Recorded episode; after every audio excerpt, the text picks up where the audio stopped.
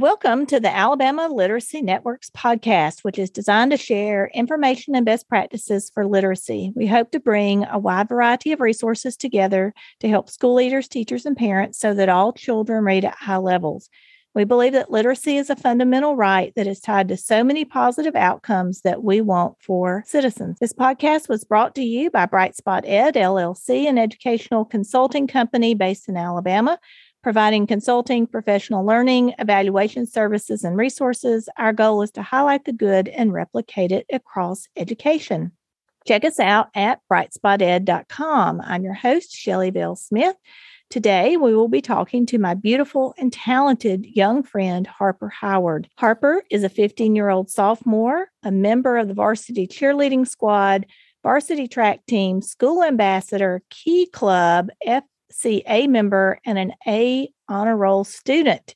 Harper has many former titles and currently holds the title of Miss Hamilton's Outstanding Teen 2022. Her platform, Peace of Mind, focuses on anxiety and mental wellness. Her platform hopes to remove the stigma of mental illnesses and encourage teenagers to talk and seek treatment, knowing that they are not alone. Welcome, Harper. Thank you for being here today. Thank you for having me. So, we heard a little bit uh, of your bio, but what else can you tell us about yourself? Well, my name is Harper Howard. I'm in the 10th grade. I love to tumble, hang out with friends and family, participate in community service, and cuddle with my dog Coco. Oh, so cute. so, as part of the Miss America program, you have a platform that you advocate for, and yours is about removing the stigma around mental health to help others. How did you arrive on this topic, and why is it important to you? In fourth grade, I had my first anxiety attack, and I had no clue what was going on in my mind. I felt sick to my stomach. I had sweaty palms. My breath started to speed up. And after it happened, I just went on with my life. But then it started to happen more frequently, and it got to a point where my anxiety caused me physical pain. It got so bad that I finally went to the doctor. They ran some tests on me, and they diagnosed me with anxiety. I realized that I had no clue about anxiety until I reached the sixth grade, and I didn't get help until five years later.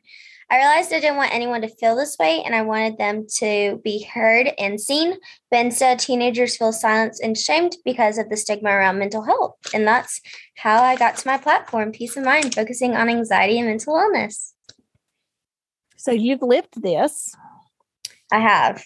And are still living it. Yes, I'm currently dealing with it still.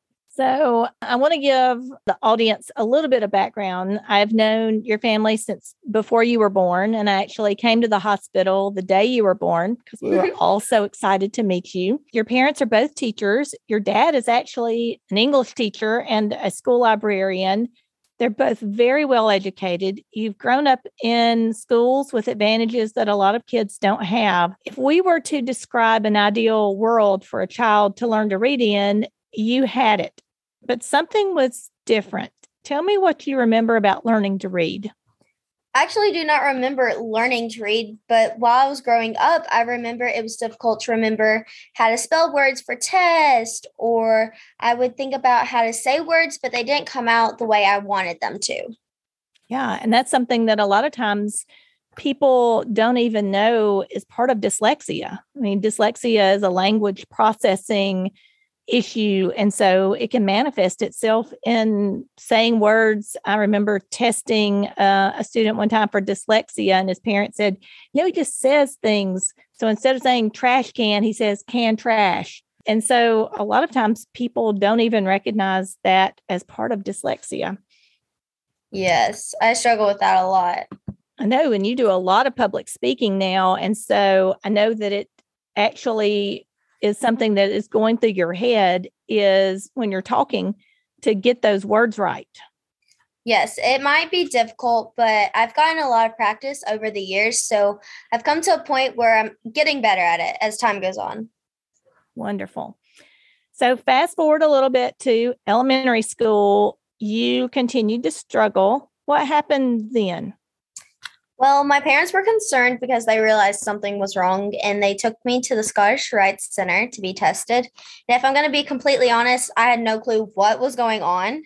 I was just rem- I just remember going through some random tests and nobody kind of told me what I was being tested for. They just told me to be truthful. And no one told me anything was wrong, but I knew I was different from the other students. I remember talking to your mom before you went and got tested and the amount of time that you and she were spending at home studying and just doing things that other kids had you know no trouble remembering or learning you were spending such a huge amount of time on Yes, to me it was normal, but then as I got older, I realized that it wasn't normal to spend more than a few hours studying. Yeah, it's actually not normal. So, looking back, we now know so much more than we did when you were in kindergarten and in first grade. And I would like to think that we could catch your dyslexia earlier if we were to, to travel back in time. What difference do you think that would have made in your life? I really don't think it would make much of a difference. I didn't start struggling, or I didn't realize I started struggling until I reached the second grade. And that was when I kind of realized that I was different. But I don't really remember kindergarten or first grade or my primary school years because I don't think that, although I learned the basics of learning and I learned my alphabet, how to write words, how to say words, I don't think it really contributed to that. So, fast forward, you came to the school where I was principal and you were tested and diagnosed with dyslexia. What did that diagnosis change for you as a person and as a student? It was a complicated process. I was tested and I was told I had dyslexia, but nothing really changed. I didn't have or get any accommodations because my parents decided against it. So I didn't go get to go to other classrooms. I didn't get extra time and I was kind of on my own.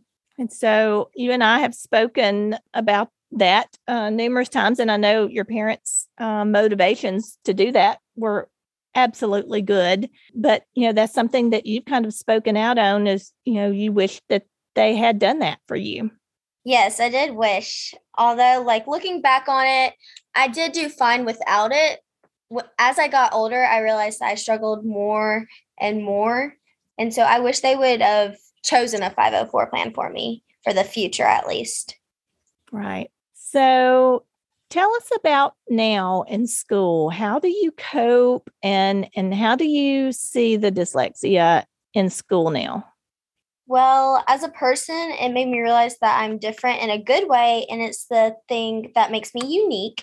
And as a student, I realized I must work harder and find different ways to study. I've coped by putting my schoolwork before anything and just finding ways that help me overcome my dyslexia. I know that you've had many teachers who have been incredibly helpful uh, in that process. Yes, I've had some amazing teachers who really tried to sit down with me and discuss my dyslexia, even though I didn't have a 504 plan, and they tried to help me with my dyslexia. Well, it's so easy to help students when they're trying so hard. And I know that that characterizes you and, and your efforts in school. I've been thinking about the connection between your anxiety and your dyslexia. And I wonder when you started realizing that you were having panic attacks, was it tied to the difficulty you had in school, especially with reading and learning? Well, I definitely could see it.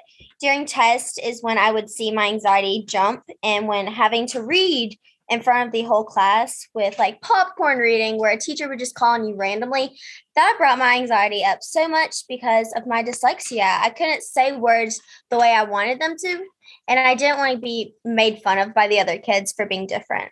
Yeah, and just knowing that it took you longer sometimes to process what was being said that that's stressful in and of itself that you're having to process the difference in and the extra work that you're doing. Yes it was definitely difficult because i would try to go at the speed that normal students would do but my mind just didn't work that way. Yeah absolutely So, what do people, teachers especially, not see when you are sitting in that classroom? And what do you wish that they knew?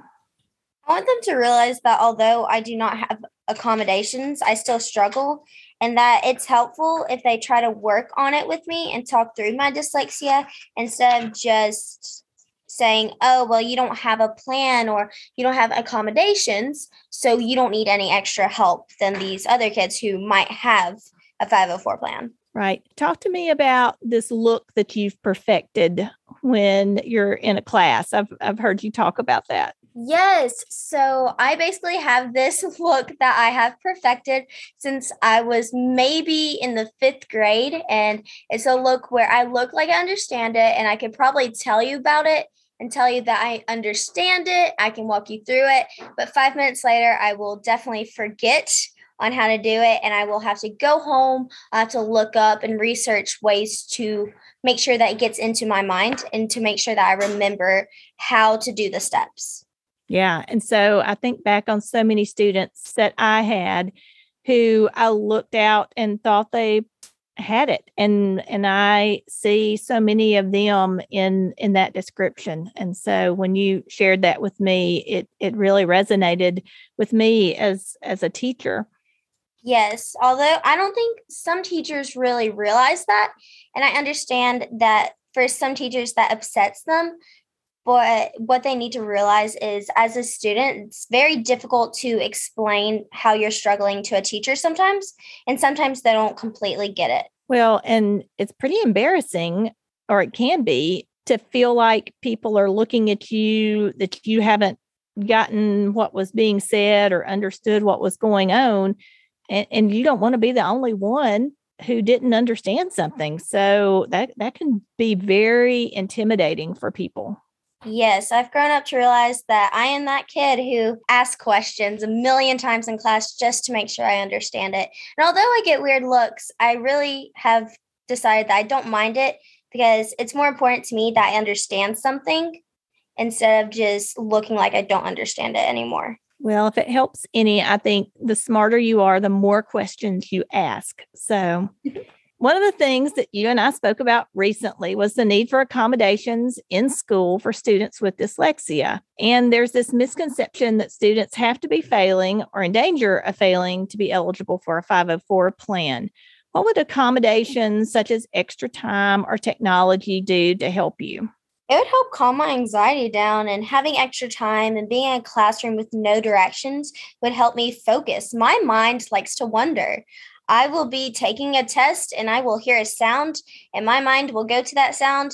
And then I just forget what I am doing, and my mind goes completely blank. It's happened many times during tests. So we know that there's certainly things that could help you. I'm wondering about your ability now to advocate for others because you have this platform now. I know that you read to elementary school classes. Would you ever be willing to talk to those classes of, students about being dyslexic or having anxiety? Well, I do talk to primary school kids and elementary school kids about having anxiety. I bring kid books, and one of my favorite books is A Little Spot of Anxiety.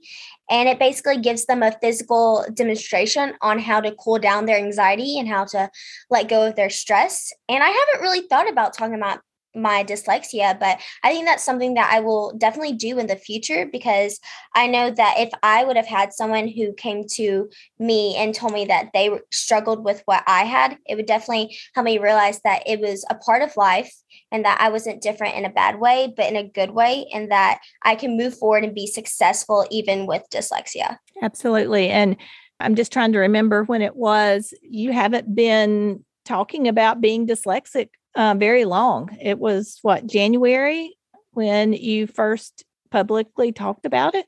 It was. It was kind of scary, I'll be honest. I was a little nervous because I've never really been asked about my dyslexia because it's something that I've hid for a long time that not a lot of people knew about me.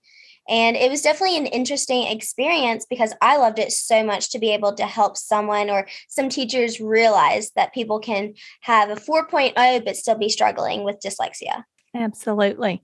So tell us what people can do to support your work around mental health. Well, you can follow my platform page, which is peace underscore of underscore mind underscore 2022. It's very difficult, but there it is. It's on I will- Instagram. I will put it on Twitter and Facebook when uh, I send the podcast out so people can Yay. follow you. And I know that you have uh, tips and tricks and uh, events that you do around mental health. So I encourage everyone to find out because we have really in this country realized that there is a, a mental health crisis of epic proportions. And so we all need to be increasingly aware of the issues that exist and how we can help people. Yes, absolutely. One in five teenagers actually deal with a mental illness, and a third of them deal with anxiety. So, if we could put more education in schools and if we could get rid of the stigma around mental health, that is something that I believe would be huge in the mental health kind of section of life. Yeah. And, you know, from my perspective, if we can get better interventions earlier for our dyslexic students, that decreases their anxiety and increases their success. And so I am all about it. Harper, thank you so much for being with me today. I appreciate so much what you're doing for people as an advocate for mental health and dyslexia. Thank you so much for having me. It's been such a joy to talk to you. And I just want to thank you so much for helping me through my life with my education. Well, you are a delight to help. Join us again for the next episode of the Alabama Literacy Networks podcast.